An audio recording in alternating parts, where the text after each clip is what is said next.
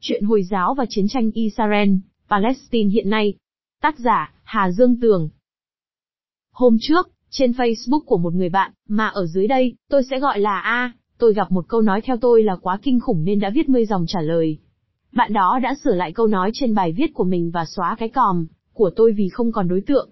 Nhưng một người bạn khác, từ Pháp đang về thăm nhà, cho biết cái nhìn đáng sợ, mà tôi phản bác trong lời bình kia vẫn khá phổ biến trong một số trí thức Hà Nội, mà anh gặp, từ đó anh đề nghị tôi khôi phục lại trao đổi giữa tôi và A để đăng trên tường, nhà tôi.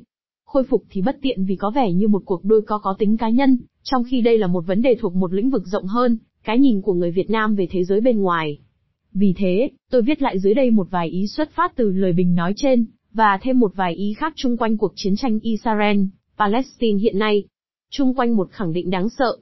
Vấn đề ở đây là cái nhìn của một bộ phận người Việt, và có lẽ cũng không phải chỉ của người Việt, về một bên của cuộc chiến đó.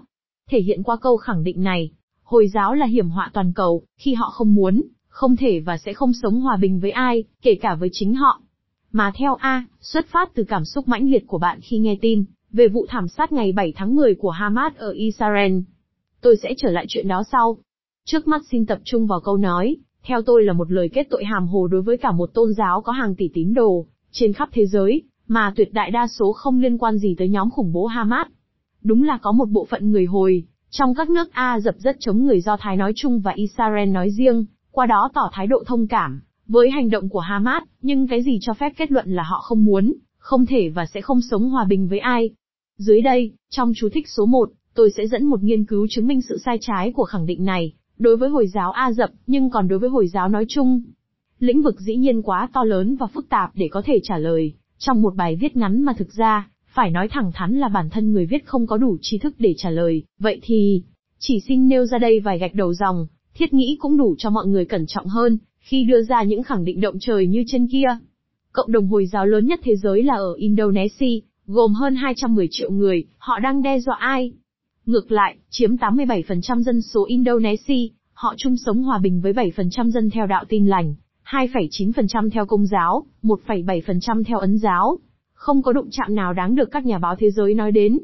Trong khi đó, ở Myanmar, hơn một triệu người Hồi giáo, Rohingya, mới gần đây thôi 2017, đang bị chính quyền quân phiệt của xứ này, 90% dân theo Phật giáo, xua đuổi, giết hại tới mức Liên Hiệp Quốc phải tố cáo là, quân đội Myanmar đang phạm tội diệt chủng chống những người Rohingya. Bên Trung Quốc, khoảng vài chục triệu người Duy Ngô Nhĩ, theo Hồi giáo đang dồn ép một tỷ người Hán vào các trại tập trung, hay ngược lại. Lùi xa hơn một chút về mặt thời gian, nhưng lại gần gũi hơn về địa lý. Ở ta đấy, trong chiến tranh 1945, 1975 có người Hồi giáo nào tham gia làm cho hơn 3 triệu người Việt bị chết, hay bị thương. Nhìn vào cả hai bên, ngoài người Việt, là những ai? Từ chủ thuyết, cộng và chống cộng tới vũ khí, đều xuất phát từ phương Tây văn minh cả đấy. Ba ông dâu sồm Mark Lê Sơ Lai chả có ai là Hồi giáo cả. Sơ Lai còn có cả một quá trình tu luyện trong một tu viện cơ đốc giáo nữa. Ba ông không dâu phía bên kia Kennedy, Johnson, Nixon cũng chẳng có ai Hồi giáo.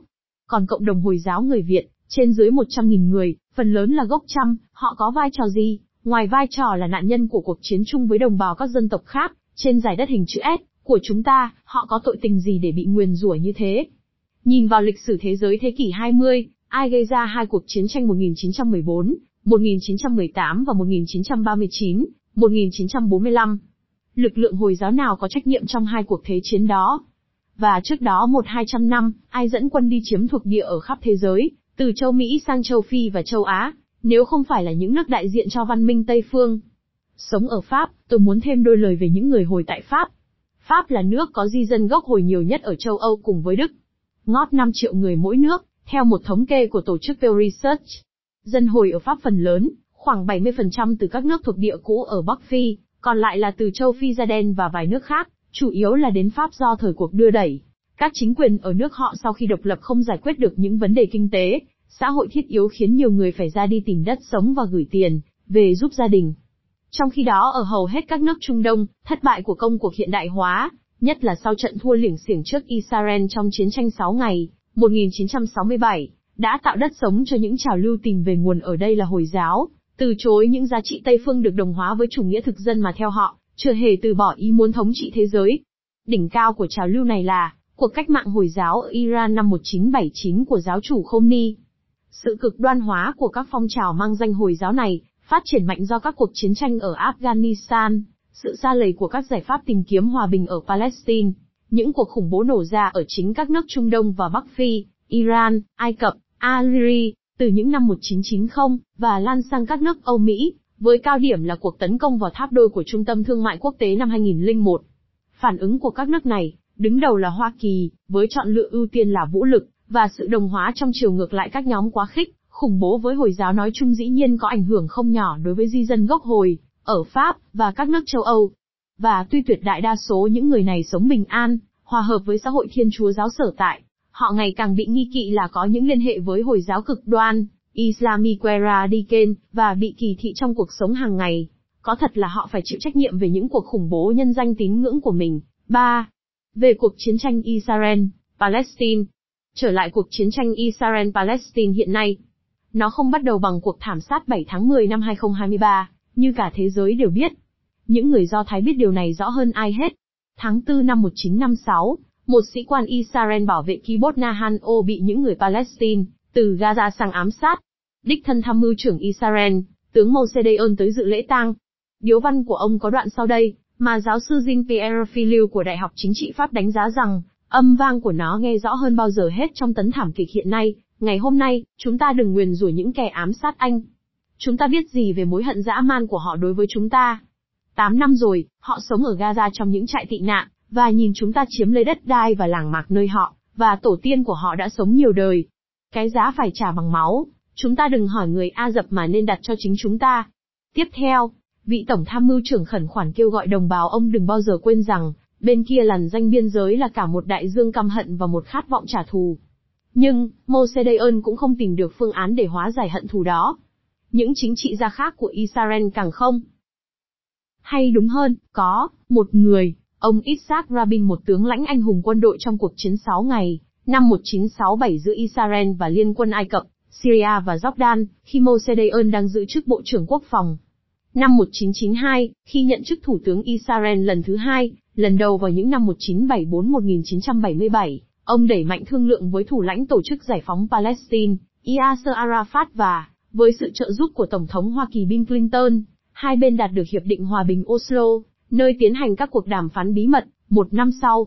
Tuyên bố về nguyên tắc của tiến trình hòa bình giữa hai bên, được ký kết và công bố vào ngày 13 tháng 9 năm 1993 tại Nhà Trắng. Và cú bắt tay giữa Isaac Rabin và Yasser Arafat đã đi vào lịch sử. Tiến trình này còn được tiếp tục với nhiều lần gặp gỡ khác, và một thỏa ước tạm thời được ký kết vào tháng 9 năm 1995 tại Taba, Ai Cập. Kết quả chính của hiệp định là sự thừa nhận lẫn nhau giữa Tổ chức Giải phóng Palestine và Israel, kèm một lộ trình 5 năm để đi tới chung sống hòa bình giữa Israel và một quốc gia Palestine, theo tinh thần của các nghị quyết 242 và 338 của Hội đồng Bảo an Liên Hiệp Quốc. Dù không hoàn hảo và mỗi bên đều gặp sự chống đối trong chính phe minh, cả thế giới đã đón chào hiệp định. Hai ông Isaac Rabin và Yasser Arafat được trao giải Nobel Hòa bình năm 1994, với hy vọng một nền hòa bình lâu dài sẽ được thiết lập giữa hai quốc gia Israel và Palestine. Nhưng chỉ hai tháng sau thỏa ước Taba, Isaac Rabin bị ám sát ngày 4 tháng 11 năm 1995, bởi một kẻ cuồng tín. Lại khủng bố Hồi giáo ư? Không, thủ phạm là một thanh niên do Thái giáo không chấp nhận hiệp định Oslo ở điểm cốt lõi của nó, sự thừa nhận một quốc gia Palestine bên cạnh Israel. Thủ lãnh của bộ phận dân do Thái cuồng tín đó chính là Thủ tướng Israel hiện nay, Netanyahu, hồi đó đã dẫn đầu nhiều cuộc biểu tình chống hiệp định với những khẩu hiệu như Rabin, chó săn của Arafat, hãy giết chết Rabin, Igan Amir kẻ đã bắn chết Isaac Rabin, chỉ nghe theo những khẩu hiệu đó. Còn Yoav Gallant, Bộ trưởng Quốc phòng của Netanyahu hiện nay, người ra lệnh phong tỏa toàn diện giải Gaza, không có nước, không có điện, không lương thực gì cả, vì chúng ta Israel, đang chiến đấu chống những thú vật đội lốt người Human Animals, vẫn tiếp tục là một cột trụ của cái chính phủ ấy và không hề bị nhắc nhở, cảnh cáo. Đơn giản là vì cả Netanyahu và Yoav Gallant đều xây dựng thế chính trị của mình, dựa vào sự hỗ trợ của những tổ chức do Thái giáo cực đoan nhất, mà họ là người lãnh đạo. Kết quả, như ta biết, chiến tranh tiếp nối chiến tranh, dù có người chỉ muốn nhìn thấy các cuộc khủng bố và trả thù, hận thù chồng chất đã gần 70 năm sau lời cảnh báo vô vọng của Moshe Tất nhiên, những dòng trên hoàn toàn không có ý bào chữa cho cuộc khủng bố ghê tởm ngày 7 tháng 10 của Hamas. Nó chỉ nhắc chúng ta, đây là một cuộc tranh chấp đất đai, lãnh thổ hết sức phức tạp, kéo dài và bị những kẻ cực đoan của cả hai bên tôn giáo hóa, để tập hợp quần chúng của mình, gây ra những tội ác trồng chất cho phe kia và cả cho phe mình.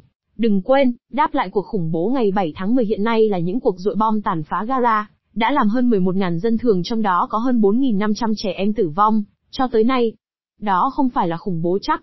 Trên mặt báo này, diễn đàn cũng đã đăng vài chứng từ của nhiều người, do thái hay không phản bác cuộc hành quân hủy diệt của chính phủ Israel.